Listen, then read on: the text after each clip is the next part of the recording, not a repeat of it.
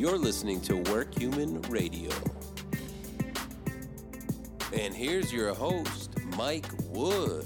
Welcome back to Work Human Radio, pioneered by Globoforce. I'm your host, Mike Wood, and today we are speaking with Harvard Business School professor and researcher Amy Edmondson.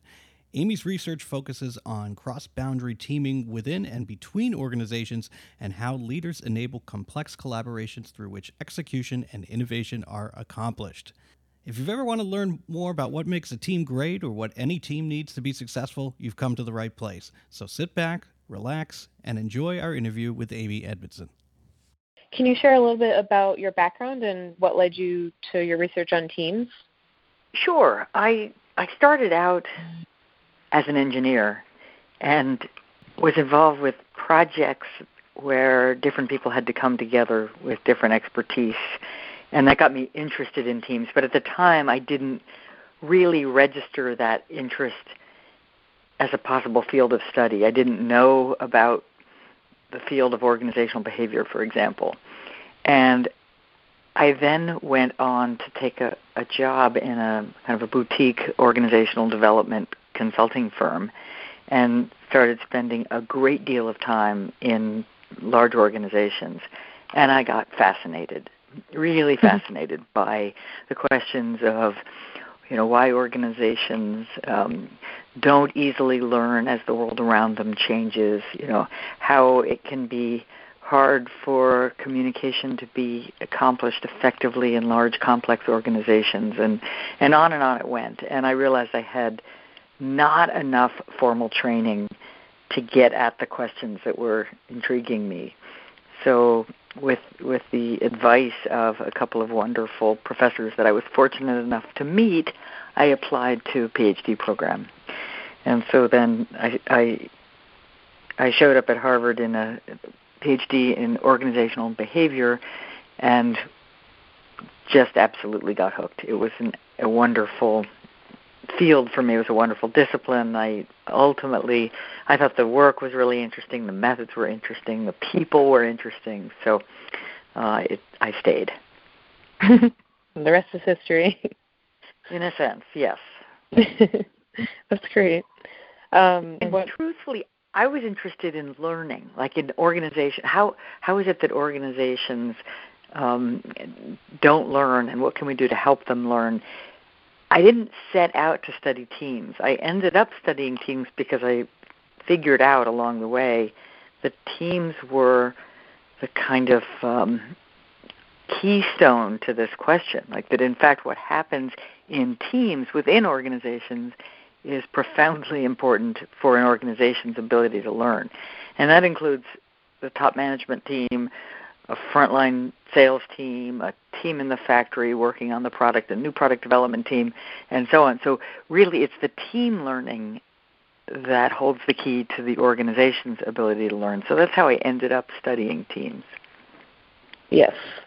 Yeah, it's it's so important to have a a happy team and a team that communicates well. Mm. And what one of the key concepts in your work is psychological safety. How do you define that term? I define it as a shared belief that I can bring my full self to work, that I will not be humiliated or made to feel less good about myself if I speak up with ideas, with questions, with concerns, and yes, even with mistakes. And why is psychological safety so important to building a healthy a healthy team? How does it how does it combat groupthink? Those are two great questions. So it's important to building a healthy team because nearly all of the work we do today is what you might call knowledge work. Right? Even even people okay. um, who are working in the most physical in, of, of environments, like a factory or a firefighting context, have deep expertise and knowledge that they're applying to that physical task. And most of us are essentially manipulating knowledge day in and day out to develop new products, to work with clients, to um, make strategic decisions, and and so that uh, you know knowledge is key. Knowledge is where where value comes from, and and sharing it and reconfiguring it and integrating it is how we add value in the world. Now, if someone does not have a sense of psychological safety, they will be reluctant to share, use, and integrate their knowledge. So it's absolutely mission critical uh, to building a healthy team and to and to an effective team. And then groupthink is generally described as the, as the phenomenon of agreement or apparent agreement in a team that is disguising dissent. So it's it, groupthink is said to happen when the group seems to be utterly aligned behind a particular decision or conclusion, and yet there may be one, there may be several people who are remaining silent about their dissent because they look around and nobody else seems to be disagreeing and they're reluctant or afraid or worried that people won't like them. Um, right. and so they they don't they don't you know they don't share it.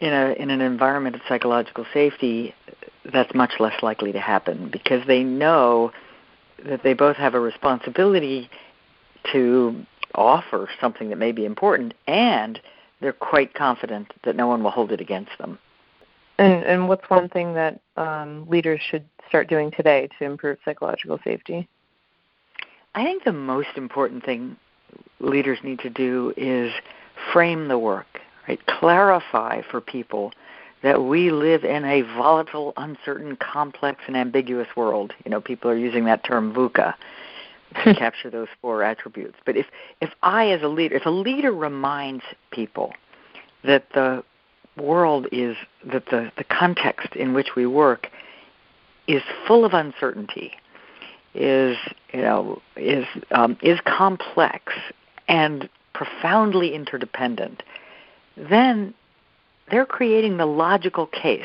for the fact that every voice is needed.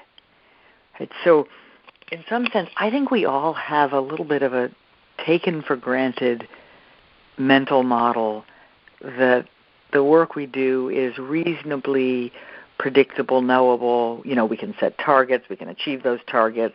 That good work comes simply from making sure people are motivated enough rather than making sure people have the right strategies and are able to learn fast, real time, on the job, and, and communicate and coordinate with each other. So I think it's a really crucial job of leaders to keep clarifying. This is, sounds like an oxymoron, but to keep clarifying the actual uncertainty, complexity, and interdependence that we face. Because that sets the stage, right? That sets the yeah. stage for saying, "Oh yeah, I guess I better, you know, I better be, be paying attention and better be offering even tentative ideas or small concerns that I have just to make sure. So I, I do right. think that's the most important thing. I there are other things I can um, I can add to that, but but I think that's the number one thing. How would you oh. say social recognition can help foster more collaboration and innovation across teams? Well, so I think that's the um, a crucial crucial social recognition is crucial. So I think of creating psychological safety as involving three parts. You know, one is setting the stage by framing the work. The second is proactively inviting participation. You know, Sarah, what are you thinking about this? I'd love to hear from you. I'm not an expert in X. You know, what what are you seeing? So I'm I'm explicitly asking you uh, to to chime in. And then the third thing is really social recognition. The third thing is when people offer their thoughts, their questions, their concerns, they need to be recognized in a positive way, right? I don't have to agree with you. I don't have to think mm. everything you say is an absolute jewel, but I have to appreciate the fact that you took the time and effort to offer it, and and in a in a sense to respect you and give you the recognition that that respect uh, deserves because that is the positive force that keeps you coming back right that keeps you engaged that keeps you believing truthfully that your input matters what what value does peer-based feedback have in building a learning culture oh, peer-based feedback is invaluable to building a learning culture in in in a very simple way if i don't get feedback I can't learn. And oddly, my peers are often the people who are best positioned to give me feedback. You're, you may be closest to me, closest to the work I do, more able to see the the cause and effect nature of things I do and what happens. Right. So you can, and it's a gift. It's an incredible gift um, that that you're willing, that peers are willing to give each other. It's not easy to give feedback. Uh, it's not without time and cost. So, but it is crucial to learning. So, I think the degree to which we can constantly encouraging people uh, to give each other the gift of feedback and to give each other the gift of receiving that feedback and putting it to use for learning, um, the more we're creating a learning culture. Given that most work today happens in small groups and teams, should companies start taking this into account in their performance management and reward strategies? Absolutely. And how? And and how? So um, the first thing that companies need to be aware of is that there is there is a, a folly in telling people we want you to team up, we want you to work well together, and then rewarding people only as individuals. You know, that's a it's a it's just a it's a you're asking people to um, live with a contradiction, and that's not easy. You know, there are many right. contradictions we must live with, but that that's not easy. and so, anytime rewards unduly favor individual achievement at the expense of the collaborative achievement, you're probably in trouble because you're not going to get some of the behaviors you really want and need, and you will get behaviors around competition and withholding that you don't need and don't want. So, um, so how to do that is just make sure that uh, two things: one, that a that a that a substantial portion of the reward system is based on collective performance. You know, how did our unit do? How did our project do? How did our company do? And and number two, make sure that you don't have um, direct contradictions built into the reward system. Like we want you to work together, but then we're going to force rank you. And I realize many companies still do that, and I think it's a mistake. So, what are some some of the best practices for designing change programs in large companies? My um, my view of how to design change programs is to focus on the work we need to do. Right? So, so oftentimes, for example, oftentimes change programs are initiated uh, with the express purpose of changing the culture, which I'm enthusiastic about, and I think that's going about it the wrong way. To focus on the culture um, is rarely going to get everybody's attention and say, okay, that's got you know wake up in the morning and run into work to kind of fix the culture today. But to focus on how do we do the work? How do we get the work done? How do we need to get the work done in a way that better delights our customers? Is to focus on what new behaviors do we need, what new strategies, what new processes.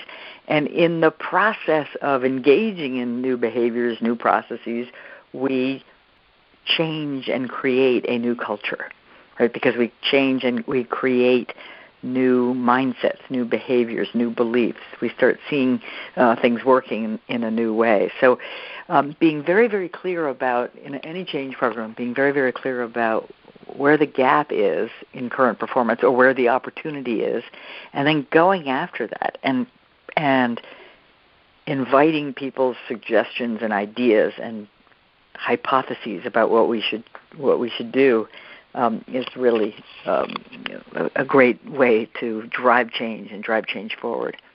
As you know, inequality and harassment in the workplace are at the top of the mind for HR in 2018. Mm-hmm. Um, how do we even begin to tackle this issue?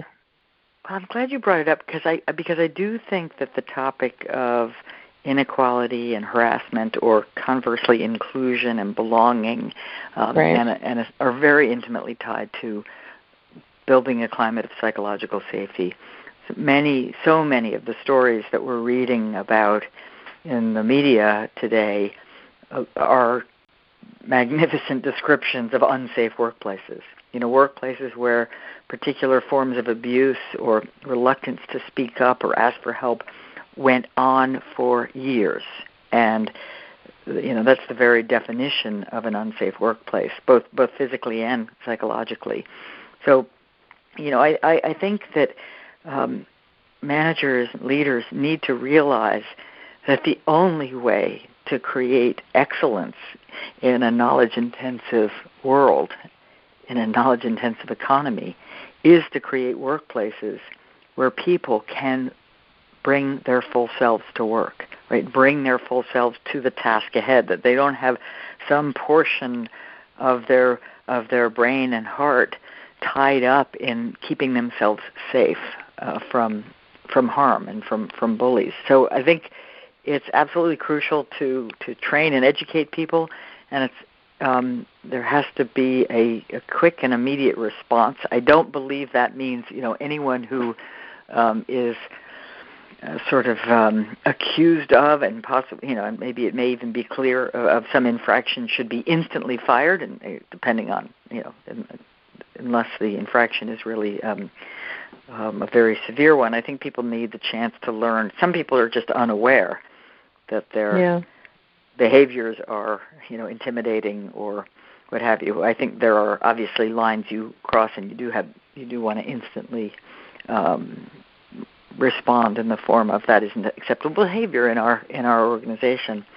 Um, but but we we begin to tickle. I think we have to begin to tackle it by first and foremost setting the aspiration that we want to and we can create a work environment in our organization where everyone feels excited about coming to work and able to bring their full self to work. That's the aspiration. I think we should also be realistic about this will be a journey. Right? We aren't going to have that necessarily magic wand happen tomorrow, but that's our aspiration. And think about how you know that's what you want for yourself. Um, that's what I want for myself. That's what everybody else wants for themselves. So it's going to take all of our working together to figure out how to do that. So I think you know I think that's the place to start. To start with aspiration, and and and you know this isn't just because we want to be a place where people you know, a good place for people to work. We want to be that, but it's also because the competitive marketplace we're in ultimately is going to require that both to get the best talent and to create the best products and services um, that delight customers. Thank you so much, Amy. Th- those are all the questions I'd, I'd prepared, but I'm I'm excited to turn this into, into an article. It's really interesting stuff. Great, thanks, Emily. So that's our interview with Amy Edmondson. I hope you earned a lot about successful teams. And if you want to learn more about Amy's work, just look her up on the Harvard Business School faculty page and you'll find all of her publications. And just a reminder that Work Human, our event and the place to be for the latest research in business and HR, is coming this April. Prices go up in February, so you want to visit www.workhuman.com to register and save your spot. Thank you for listening to Work Human Radio. My name is Mike Wood, and I'll see you next week.